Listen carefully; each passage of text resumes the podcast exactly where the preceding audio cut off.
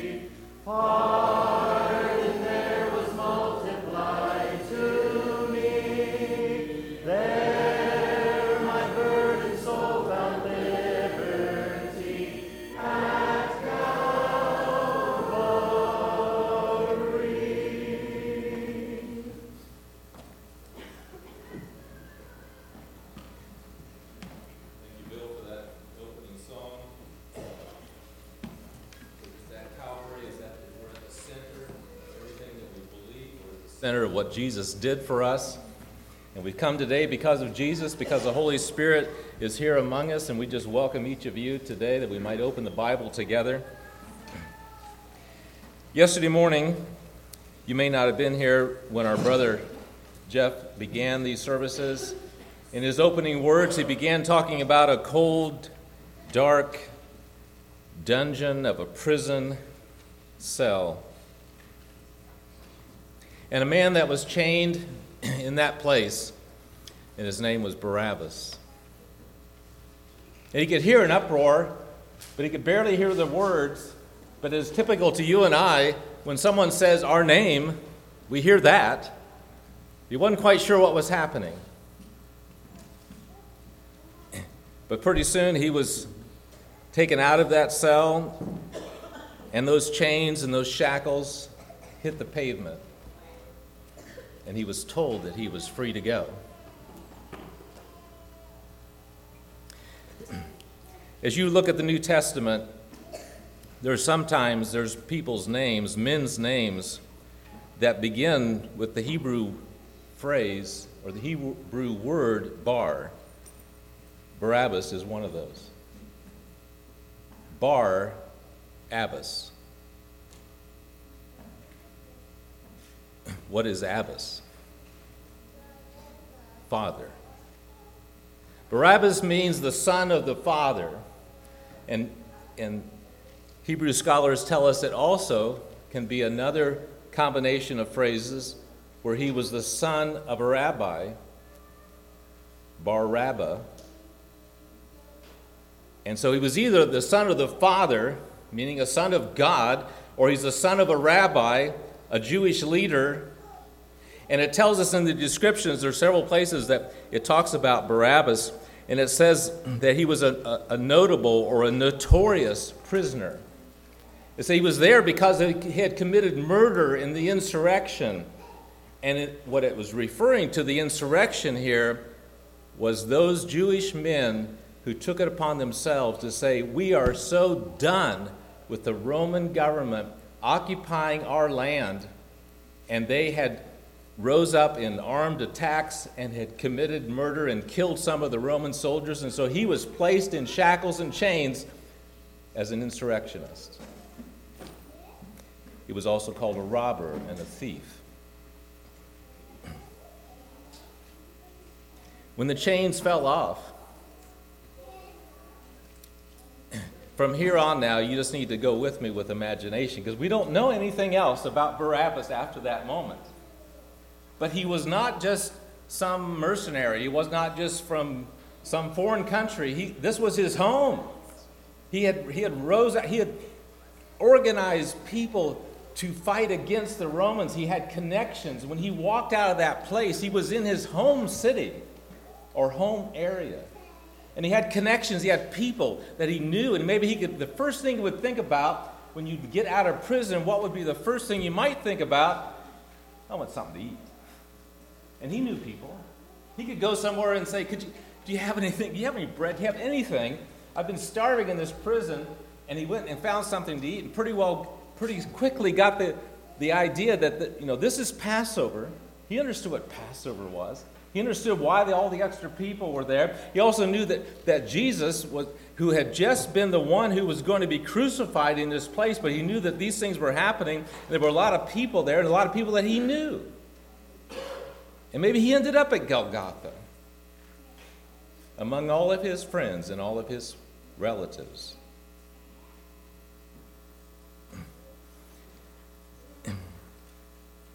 In Luke chapter 23, he may have been there for part of the time as they Roman soldiers brought these three that were to be crucified.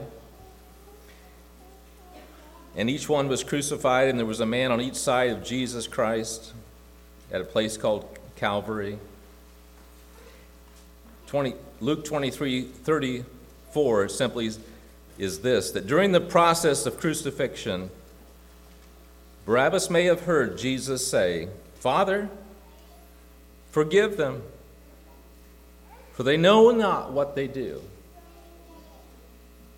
And maybe on the one hand, he would say, wait a minute, these Roman guards know what they're doing. But on the other hand, he might have thought, who thinks about forgiveness when they're being killed?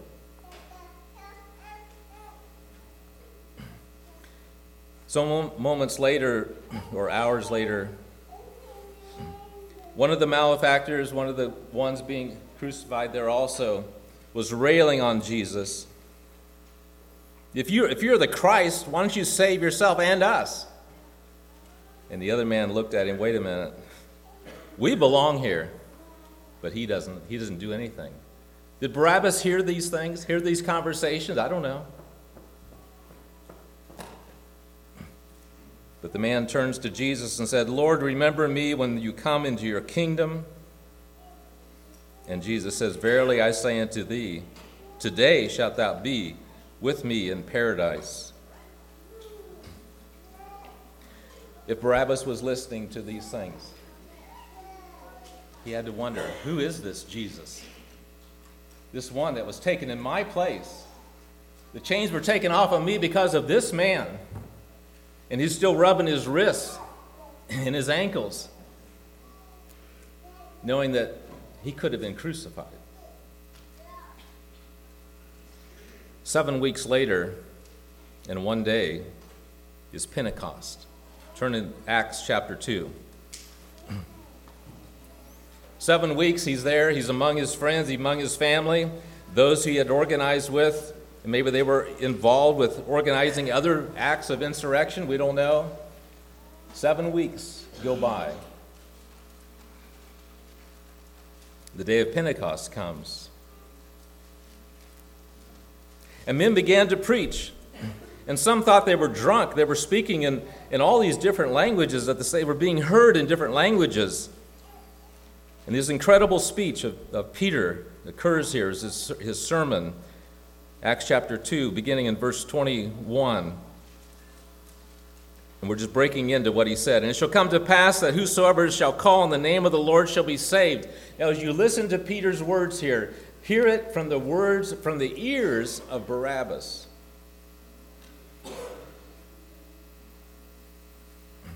And Peter had just said, Whoever calls on the name of the Lord shall be saved. You men of Israel, Barabbas was one of those men of Israel. Hear these words Jesus of Nazareth, a man approved of God among you by miracles and wonders and sins, which God did by him in the midst of you, as ye yourselves also know. And Barabbas knew these things. Maybe he'd even seen these things. 23. And him, being delivered by the determinate counsel and foreknowledge of God, ye have taken and by wicked hands have crucified and slain. And Barabbas is thinking, I was released from prison and chains and shackles from the foreknowledge of God.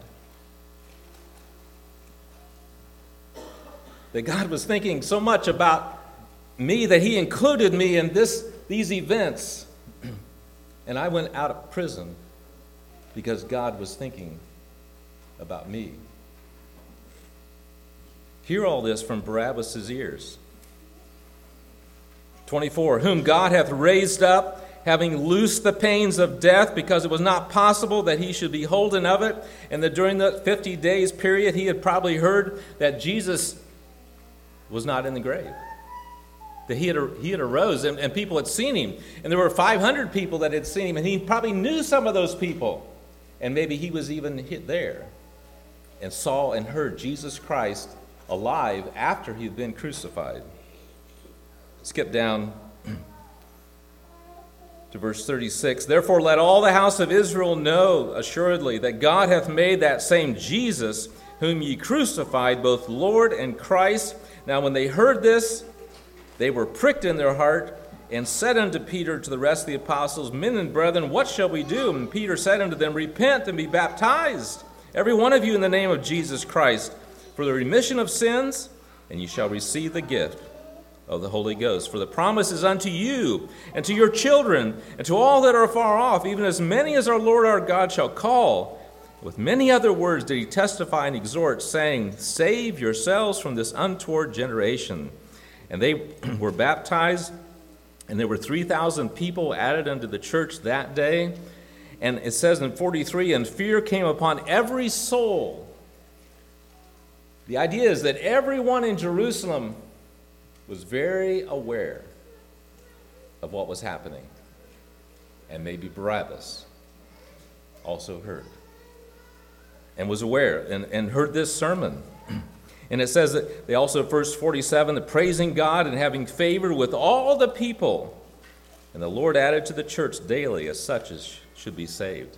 There was a period of time there of tremendous growth, and so many thousands of people came to a, a saving knowledge of Jesus Christ. And we don't know if Barabbas was there. But we trust as we read these words that we have the ears of a Barabbas and we know that we can be saved from prison of sin by believing and understanding that Jesus died upon the cross, but he rose again. I want to go to prayer. Ask our brother Byron if he would lead us in prayer. There are prayer requests upon your heart today, testimonies or praise reports.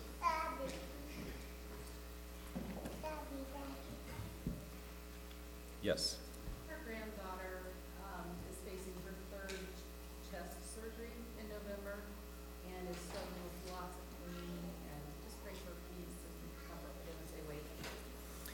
Granddaughter facing another surgery. Continue to pray for her condition and for peace of her heart. Others? Brother Byron, would you lead us in prayer, please?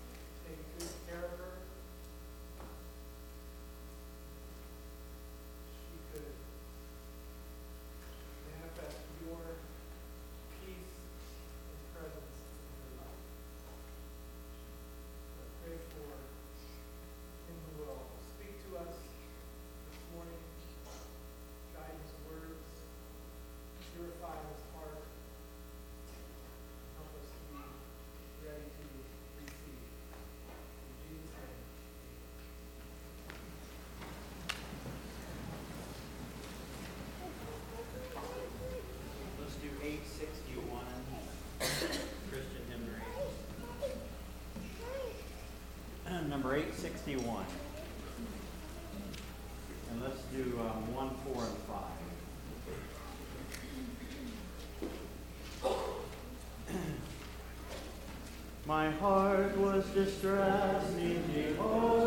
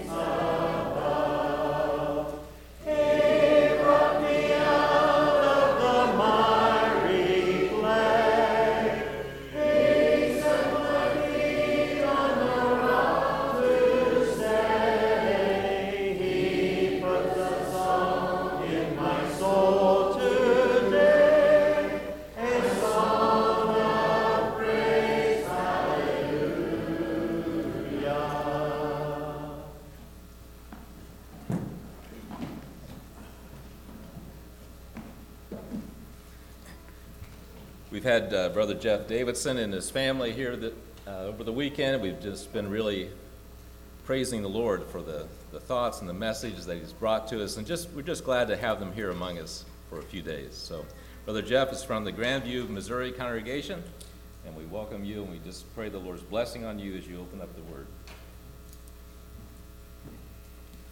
Well, thank you, Brother David, and thank you to each one gathered here. We heard this morning about joy, and there's joy in gathering in the assembly as well with the full number. It was definitely, definitely a privilege to be here this weekend. We've been blessed. We've been very blessed. Thoughts this morning we have in our message, and I would have done well to just sit and listen to Brother David expound on Barabbas. Another story of redemption.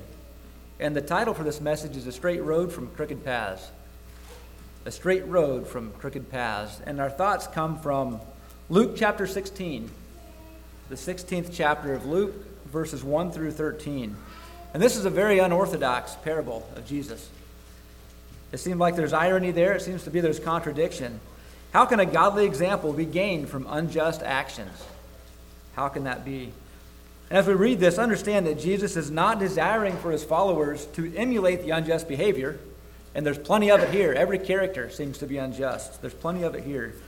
But rather, we are to be challenged to exercise the zeal that is shown, and that zeal for our future and for eternity and for fellowship with fellow man. Let's read the text Luke 16, verses 1 through 13. And he said also unto his disciples, There was a certain rich man which had a steward, and the same was accused unto him that he had wasted his goods. And he called him and said unto him, How is it that I can hear this of thee?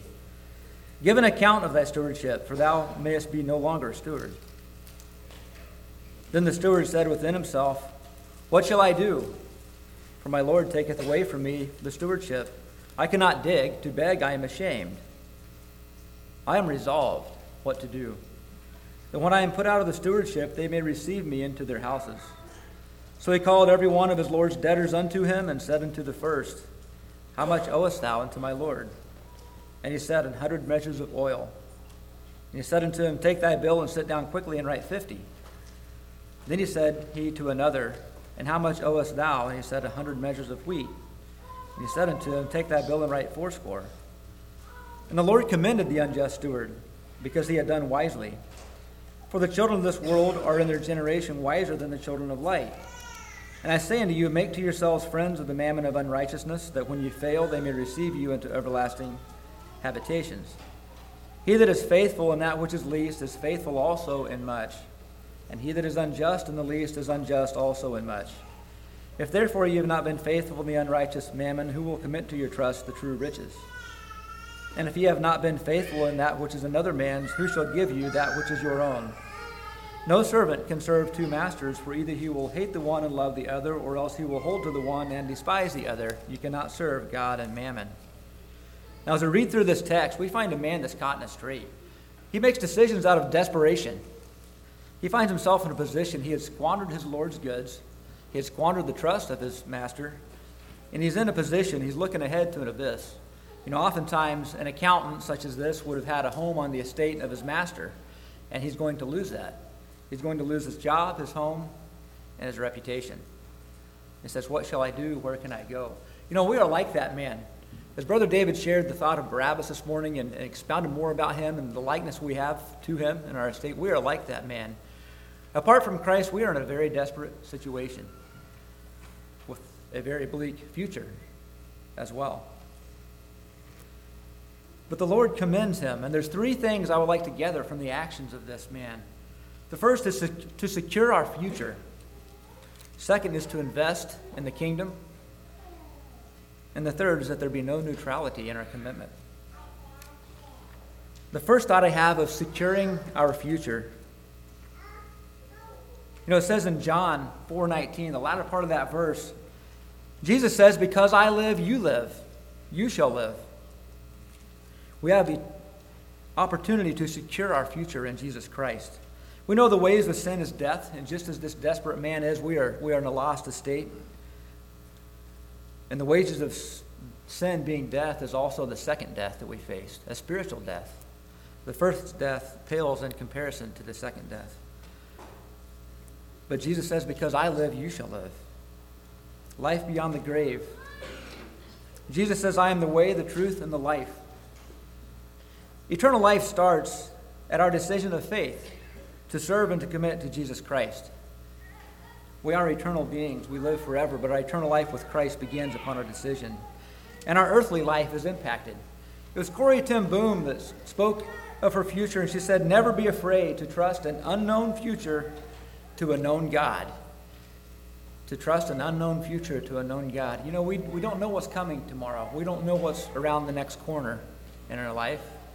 But we know that if we trust the Lord, He has shown Himself and proven Himself throughout His Word time and time again. This God has been proven in Scripture. The songwriter once wrote, Because he lives, I can face tomorrow. Because he lives, all fear is gone. Because I know he holds the future, and life is worth the living just because he lives. It's all about him, it's all about Jesus Christ. The writer of Hebrews calls us and challenges us to an active lifestyle of our faith. In Hebrews, the 12th chapter, we won't read through it, but we are challenged in that chapter to lift up the hands that hang down and the feeble knees, to make up straight paths for our feet, a readiness to move forward for Christ, and to follow after peace with all men, to follow after holiness without which no man shall see the Lord to search our hearts diligently for any root of bitterness, an active lifestyle that we're called toward. We have a future of peace in His kingdom as well. God has promised us a future of peace. Philippians 4, verses 6 and 7 says, Be careful for nothing, but in everything by prayer and supplication with thanksgiving. Let your requests be made known unto God.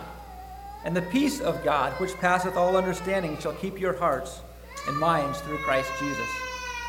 We have a peace that is eternal, and we have a peace that is temporal in this life as well, that walks with us day by day. Day by day, and with each passing moment, the peace of Christ can reign within our heart.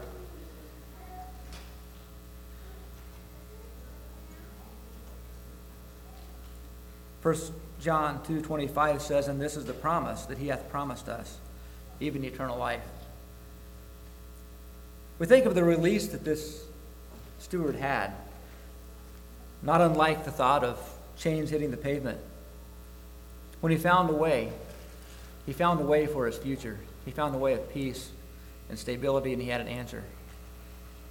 What about ourselves? Have we found a way through Christ Jesus? Secondly, in verse 8 and 9 of this parable, the Lord commended the unjust steward, and that's what's such a complexing thing about this. The unjust steward is commended not for his actions, but because he had done wisely. We're called to invest in the kingdom. First of all, we're called to invest of our time. The Bible calls us to redeem the time, for the days are evil. Our time is short in light of eternity.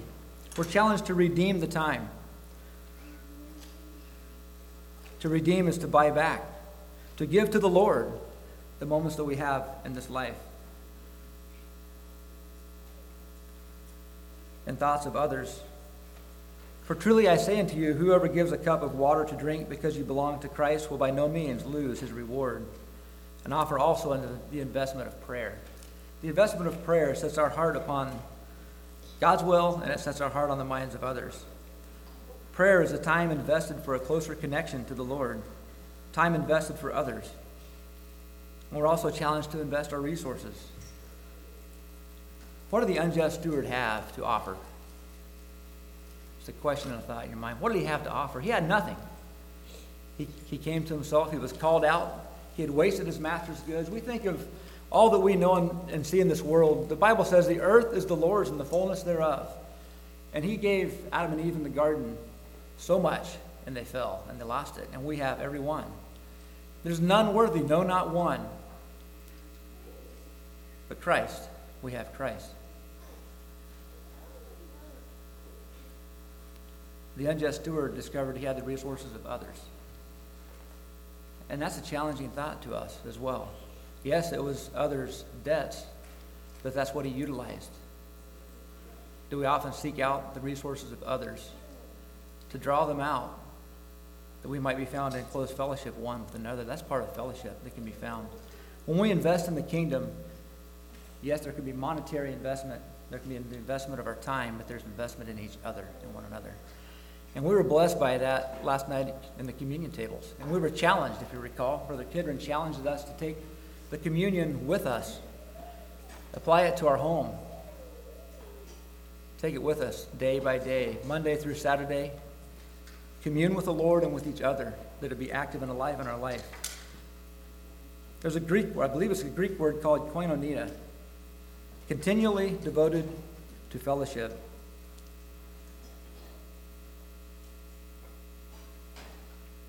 Brother David shared a little about the day of Pentecost when 3,000 were, were given of their hearts to the Lord, and the Bible says in Acts 2 as well. He missed the verse I want to share by one verse, and that's, that's good. It says that they, they continued steadfastly, continued steadfastly. And David shared what was all around that as well. But they continued forward steadfast. And then the breaking of bread as well. Ephesians 2 speaks to those who have, were dead in trespasses and sins as being quickened, quickened by his mercy. To quicken means to be made alive. Now, often we know mankind that looks at Christianity and looks at the church and looks like a, a dead lifestyle.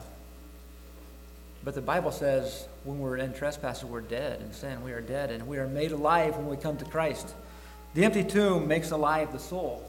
It makes alive the opportunity for closer fellowship and for a bright future, an eternal future, and an abundant life here on this earth. Ephesians 2 even speaks of aliens from the commonwealth of Israel and strangers from the covenants of promise. Is that what we are today? Are we gathered as former aliens and strangers? The Bible insinuates that we are. Aliens and strangers once, drawn nigh by the blood of Christ and by his Spirit. Christ abolishes in his flesh the enmity. Ephesians 2 says he slays enmity, and he brings peace to them which were far off, and to them which were also nigh.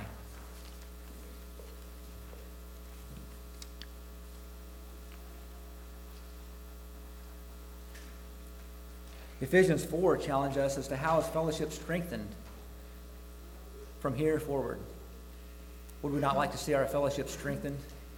And the, and the blessing that we have with each other. Ephesians 4 challenges us in all lowliness and meekness to live our lives. To live our lives with long suffering, that's, that's endued patience.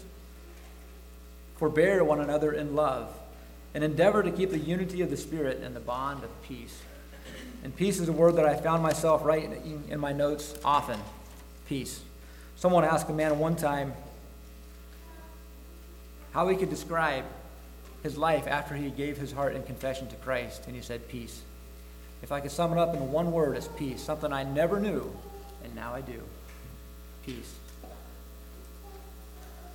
We're also challenged at the latter part of this chapter, verse 13, to not be neutral. No neutrality. For no servant can serve two masters. We'll either gravitate to the one and leave behind the other, or gravitate to the other and leave behind the one. It just does not work that way. It's hard for us in the flesh to see and to understand that.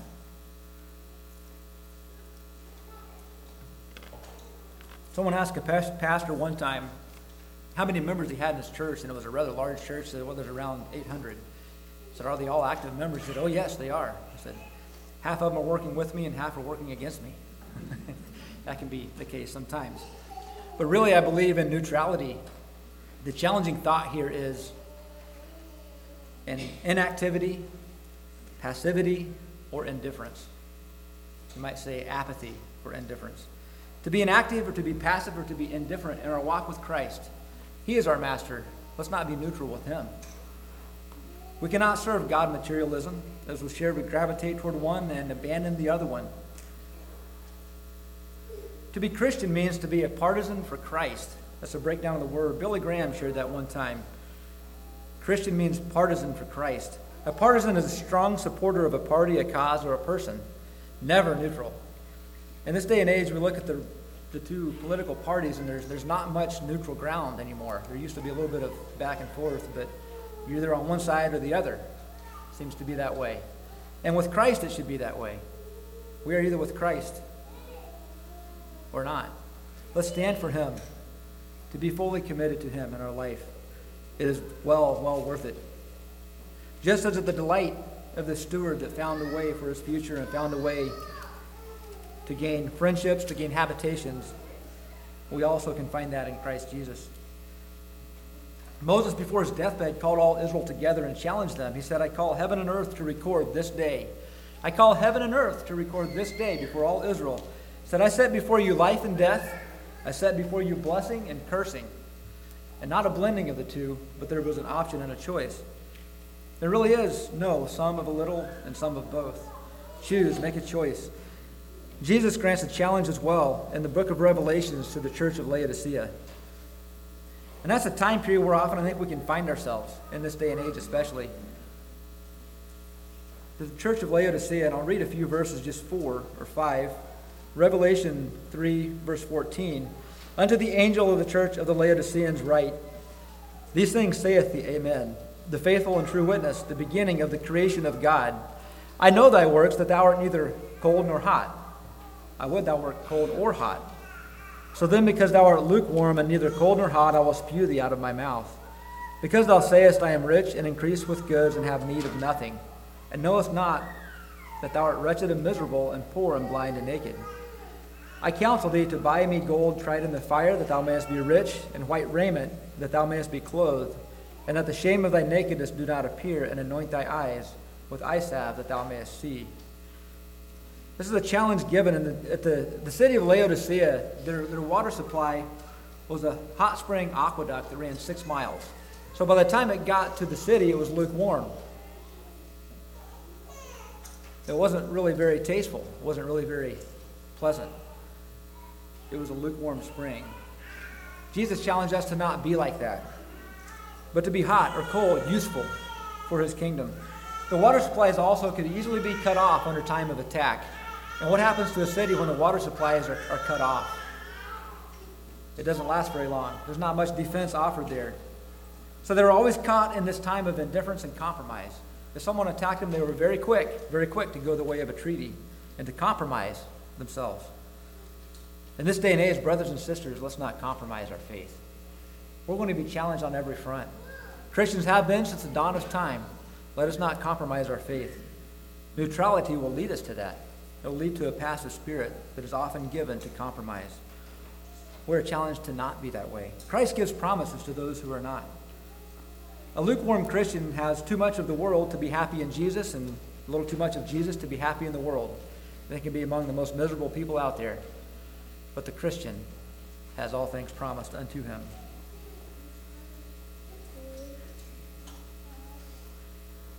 The name Laodicea means the rule of the people. Are we ruling our own heart? Or is Jesus Christ on the throne? Do we as mortal man rule our own heart, or is Jesus Christ on the throne of our heart, leading and guiding us? We're challenged to buy of Jesus in this, in this passage with the Laodiceans. Buy of him. Gold through adversity, tried in the fire, white raiment and eye salve, we might see, we might see of the truth. What a challenge, but what a blessing. It's also an invitation. We look at these words as challenging, but it's, it's an invitation of Christ to our hearts and to our lives. To take of Christ.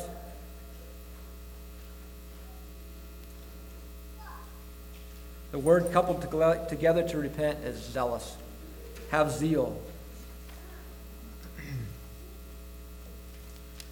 As we close our thoughts today, and think of the redemption that's found by this unjust man, he has a temporal future found through the debts of others. Yet Jesus challenges us to find a future eternally in Him, to secure our future. If we secure our future, we then have a future that is secure. That's kind of a flip on the words, but we can trust in that. 1 John 5.13 says, That ye may know that ye have eternal life, and that ye may believe on the name of the Son of God, to know that you have eternal life, to know it. Invest in his kingdom. Invest in the kingdom of God here on this earth, in the lives of our fellow man, in the lives of our believers. See the value in others. See our necessity for them. You know, spoken about, we all have diverse diversity of gifts in our lives, and it takes all. It takes everything. I have something to offer. I also have an investment to make in the life of others that gifts might be drawn out, and we can be a more fully completer work together. There's there's beauty in that in the fellowship of Christ. Continually be devoted to fellowship and flee flee neutrality. Revelation also gives a promise. It's interesting to me that as Jesus gives this, these words of, of warning to the Laodiceans, he closes with invitation. He closes with an invitation to the church, to those whom he had rebuked and chastised. He said, I do it in love. I do it in love. And then he says, Behold, I stand at the door and knock. If any man hear my voice and open the door, I will come in unto him and will sup with him and he with me. We just lived out an expression of that at the tables last night. Will we do it in our life day by day? Do we answer that calling, that invitation? Respond to it and flee neutrality from that time forward. Jesus also says, To him that overcometh, will I grant to sit with me in my throne, even as I also overcame and am set down with my Father in his throne. Think of Barabbas today, as was shared in the opening. Think of this unjust man and his example that he would give anything to have a future, even the debts of others. And yes, the whole thing was crooked, but it was an example of zeal. It was an example of, of grasping for a future, grasping for promise for tomorrow. We have that in Christ. Flee neutrality and let us run to him. What shall we sing?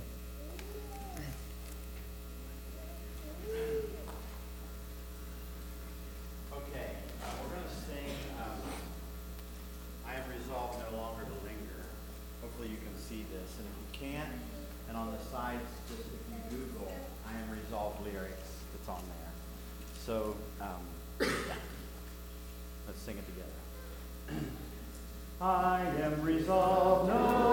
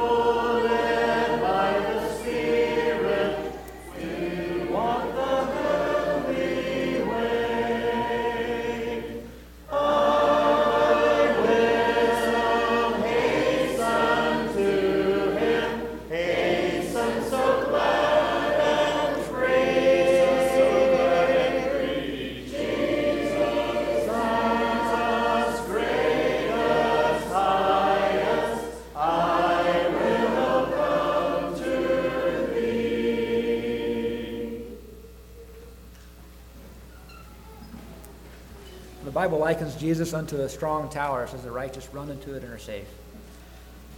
Um, it's been well worth being here this weekend. It's just kind of tough to see something like this come to a close. But it doesn't. It does not. The communion continues forward, heart to heart. We've been blessed to be here. Um, let's, let's close with a word of prayer. Our Father, we come to you this day. We thank you for the blessed opportunity that we've had to share here. Thank you for the singing and the worship, the opportunity to gather in your name around the tables of communion and to to be won by you as well through Christ, that you have mercy toward us, that you bring peace to our heart, that peace that echoes forward for all eternity and gives us an abundance of life here as well. All the gifts of the Spirit. As was shared this morning about joy as just one of, of the gifts of the Spirit. You bring us so much spiritually you bless our lives with. Pray for this congregation here at Cornerstone as well, that they labor together in, the, tr- in truth and in the Spirit as they move forward. Pray that they would grow and abound in you by your word. We know that your word does not return unto you void as it is sent to the earth, but it accomplishes its means.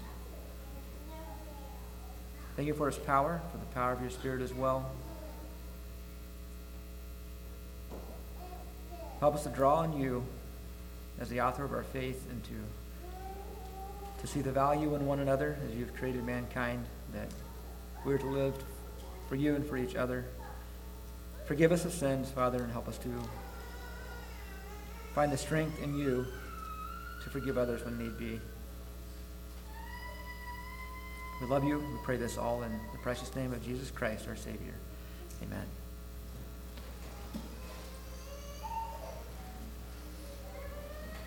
It's been an exciting weekend to be here at Cornerstone from yesterday morning, uh, afternoon, and evening. And then again today, we begin services early. And I know the children are saying it's, it's enough church.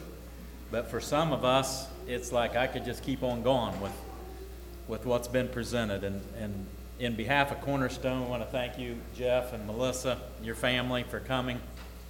Uh, it's been a, a, a real joy to participate in worship with you.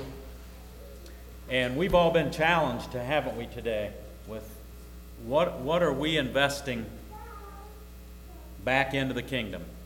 Investing our time, investing in prayer, investing in each other, and investing in our relationship with the Lord. And I especially took that warning to not be neutral. Stand for the right. There is a line. It's been a, just a real blessing to be here this weekend.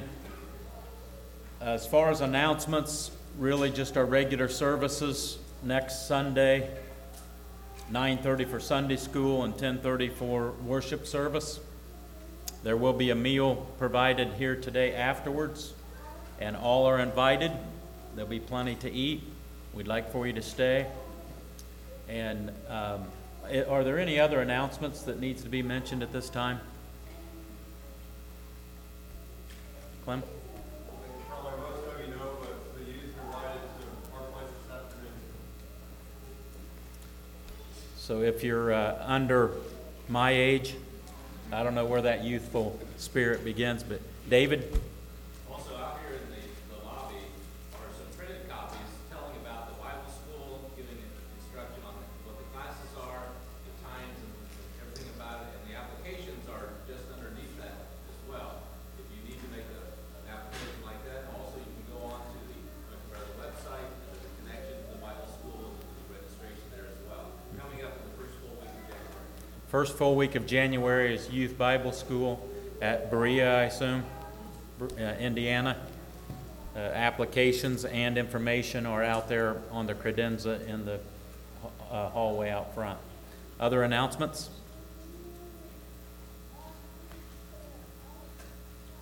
Okay, why don't we stand and we'll have a prayer in here for the meal.